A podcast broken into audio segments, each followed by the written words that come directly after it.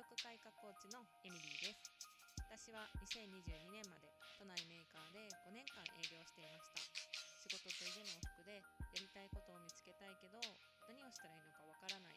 自分に物足りなさを感じて自分迷子状態でした。20代後半になった時に忙しい毎日の中で学生の頃からの夢を諦めかけて将来に不安を感じながら心からワクワクすることで後悔しない人生を生きたいなそんな風に感じていました。そこからコーチングを通してアラサーで脱サラして起業心から熱中したいことを見つけて世間の価値観にとらわれるよりも自分をもっと解放して自分にしかできないことで人生を熱中する人を増やしたいそんな気持ちからこのポッドキャストでは聞いてくれてる人が毎日がもっとワクワクして自分らしく生きることの楽しさややりたいことに踏み出すきっかけになるヒントを発信していきたいと思います。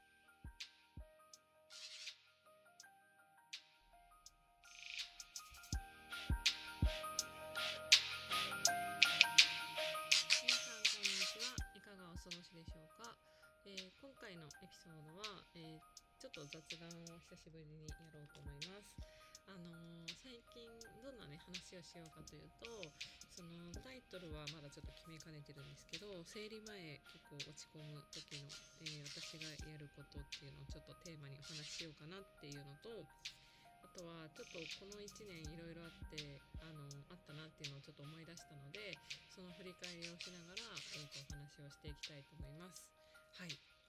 で私あの今言った生理前っていうので結構生理前になるとあのメンタルがかなり落ち込むことがすごく多くてあの体調が悪くなったりとか暴飲暴食を繰り返してしまったりとかあとはその生理後の体調不良っていうのもすごい結構何て言うんだろう生理痛とかが重めで最近はあの、立ちくらみとかがすごいして結構こう仕事できないぐらいその貧血になるっていうのがここ12ヶ月であるんですよねだから病院に行ったりとかしてちょっとその改めて生理っていうものに向き合ってるんですけどあの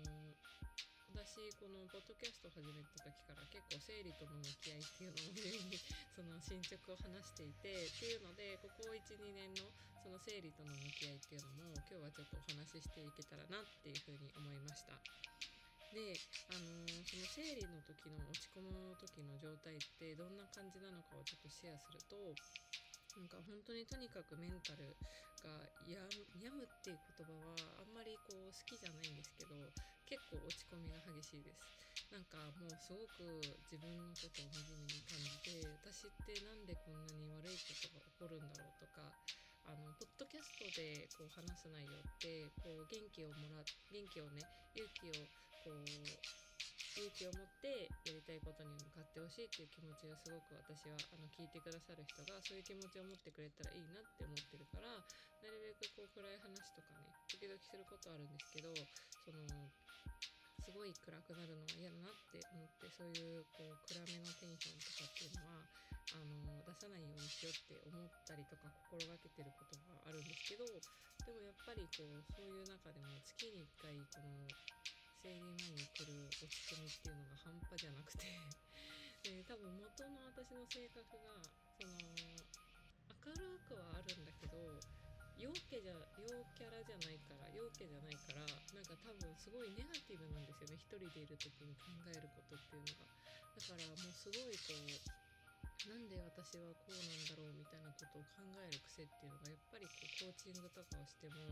戻ってきちゃう時があってでも自分自身に対してそうなってもいいよって思ってるからそこに関しては悲観的には思わないんですけどやっぱりなんかこうそういう時でも自分を取り戻す時間を取れたらいいよなっていうので思うことがやっぱりあるので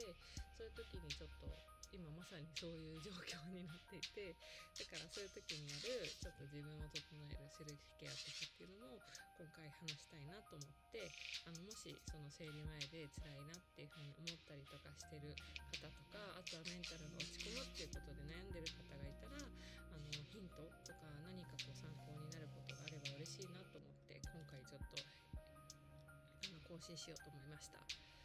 であのさらにここ12年の生理との向き合いとか私のこうやってきたことっていうのをちょっと最初シェアしててもらいたいんですけどその生理と向き合おうって思った一番最初のきっかけはその最初の頃のポッドキャストであった私が話してたんですけど結構もう生理になると人格がるというか会社員の時がまさにもうほんとすごくてあのイライラとかその今は立ちくらみとかはあるんですけどイライラっていうのがすごい尋常じゃなかった。1つ目イライラがすごかったです。で2つ目はその人に当たるっていうのもすごかったです。人に当たってしまうあの同僚にもすごくイライラするし家族に対しても当たってしまうしでその夜考え込んじゃうとすごいもうなんか悲しくなってきちゃったりとかすごい落ち込んだり人とインスタを見て人と比べて悲しくなるっていうことをなんか繰り返しててで生理が来ると比較的落ち着くんだけどやっぱりまた毎月毎月生理になるとすごい辛いっていうのが結構ありました。で会社員の時は多分仕事をやその会社に行って仕事をするっていうのがあったのでなんかこうスイッチが切り替わるみたいであの体は辛いけどまあそのなんとか気力で持ってるみたいな感じだったから痛みになんか鈍くなっていったっていうのがその今振り返るとそういう感じだったかもって思い出したんですよね。であのー、そこからえっ、ー、となんかこう30代目前になってきてやっぱりそのお母さんとかに言われたのがあの子宮とかのね検診をちゃんとしといた方がいいよとかその婦人科系のねあの検診とかをしといた方がいいよっていう風に言われたりあとは会社の先輩にもあのそういうのをねちょっとちゃんと定期的に受けるといいよっていう話を聞いたってこともあって私なんか今まで自分でそういうこうがん検診とか受けたことなかったなと思って会社員の時にあの初めてその婦人科を受けたっていうことがその最初の生理との向き合いだったんですどそこでなんか結構こうびっくりしたことっていうのがあってあの婦人科の先生女の人がいいなとかその婦人科検診ってどんなことやるのかなみたいなちゃんとよく分かってなかったからそのこうお股を広げて見てもらうじゃないですか。でその触って触られたりとか触られたりとかまあ検診なんですけど ただの検診なんだけどそのなんか自分こう今までそもそも検診に行かなかったってことはその自分の女性と何て言うのかなこう表現が難しいんですけど女性としてのその内臓とかに全然興味がなかったんだっていうことに気づいたことがなくてそのフェミニンケアフェムケアとかも興味なかったしあとはそういうこう何て言うんだろうなんかそういうこう女性女性のその女性のケアっていうのをちょっと考えたことがなかったんだけどそこから初めてちゃんとこう生理に向き合ったりすることって自分にとってなんかこう自分のことを知る一歩なんだみたいなことに気づいたことがあってなんかどういうことなのかっていうと例えば生理用品買うにしても売ってるものを買って別になんかどこでも売ってるものでいいしその生理用品もオーガニックがいいとかそんなのも考えたことなかったしでえっとあと友達と話してて私は初めて知ったのはその生理の時にあの使う経血カップっていうものがある。それもすごくこう何て言うのかな生理の、あの、不快感を減らせるよっていうことを便利だよっていうことを聞いたりとかした時にあそういう自分との向き合い方があるんだっていうのを初めて知ってあのそこからもうちょっとこうそれそのそういう何て言うの地球とかあとはそのあなたのことに向き合うことって結構その自分を大切にすることにつながるのかもっていうことに私はあのこう多分無意識のうちにこうそこに結構意識が向いていったってことはあのありましたそう。でのそれでね何の話だっていう感じなんですけど婦人科検診行った時になんかその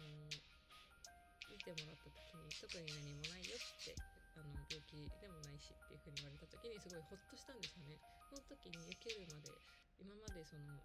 もしかしたら病気だったらどうしようとかってすごい思ってたんだけどあの大丈夫ってなった時にほっとしたっていうことは多分自分にとってなんかこうそこがもし病気があったりとか何かあったらすごい自分にとって恐怖だったんだなって今思い出すとそう思ってでさらになんかその時に生理痛の悩みっていうのを初めてお医者さんにシェアした話したんですけどその時に言われたのがあの低用量ピルっていうのを使ってみるといいかもしれないって辛いんだったらで私はその時にそのバセド病の治療をしていたので甲状腺の治療をしていたのでちょっとその薬の相性的にあのピルとちょっとこう相性がうんあんまりこう良くない感じかもみたいななんでかっていうとそのバセドウ病の、えっと薬はあの血液をサラサラにするのに対して低用量ピルっていうのはこう血を固めるような作用があるからっていうのでちょっとその薬の役割的にこう相性がこうあんまりこう良くないかもしれないからもし体調不良になったら言ってくださいみたいな感じで1ヶ月あのピルを使ってみるとをしたんですよね。でその時が初めて本当に初めての自分が生理で苦しい辛いっていうのを誰かに話してで初めて何か行動のための改善のための行動をしたっていうのがその時だったそれは多分3年前くらいなんですけどあこういう自分との向き合い方もあるんだって知ってそこから結局その時はなんかねピルっていうのをちゃんと使っても自分的にねこうなんかこう怖くなってしまって結局続けなかったんですよ。やめちゃってで最近になってその会社員を辞めてその結構お休みとかも自分のペースで取れるようになったりしっかりと体が違う時に休めるようになったってなった時に多分そのこうストレスとかに自分がこう今まで会社員の時に全て蓋をしてた痛みに鈍感になるっていうことに対して多分それがすごくこう解放されたんだと思うんですよ。なんかその会社員の時は私いつもこう頭が痛かったりとか肩が凝ってたりとかあとは顔の筋肉が張ってたりとかっていう状態だったんだけど、あのー、会社員を辞めてもうそのいつもスーツでヒールを履いてたけどヒール履かなくなって足もすごく痛くなくなる。常に痛かった。足が痛くなくなったりとかあとは人間関係でのその会社の時のストレスとかが今もないんでそういうストレスがないっていうことだったりあと生理になったら休みたい時休めるっていうこともあって結構その痛みに対してすごくねあの敏感になってきてるようなその感じに体が多分変わってきてるから生理の時もすごくこうく痛みを感じやすくなったのかなって自分で振り返るとそう思うんですけどそうなった時にこうちょっとバイトがある日とかで仕事をするとなんかこうつらこう血の気が引いてもう立ってられないみたいな状況になったりとかした時があってあこのままだとちょっとやばいな。なんか働けないし動けないしライトがない日はずっと寝込んでるみたいな感じになっちゃってたからこれもう一回ちょっと別の病院自分が今静岡にいるから東京にいた時の病院じゃなくてちょっとまた生理と向き合おうって思ったことがあって最近そのここ2ヶ月ぐらいまた生理のことに関して向き合い始めたんですけどそこでやっぱり思ったのはやっぱり相談することって結構大事だなと思ってなんか痛みになれると結構もう見過ごしちゃうけどその聞く人によって意見が変わったりとかあとはその違う人に聞くことによってまた新しいその解決策が出てきたりするから結構こう自分の考えを話すとか痛みをちゃんとこう痛いって思うって大事かもしれないって思って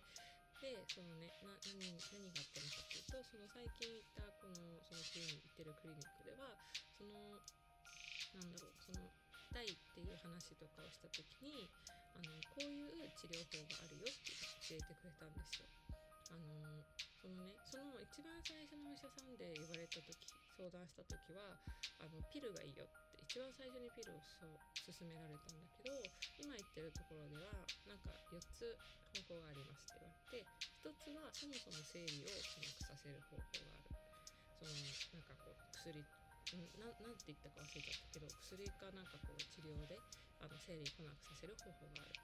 2つ目はえっと、ピルを使う方法があってその生理のこう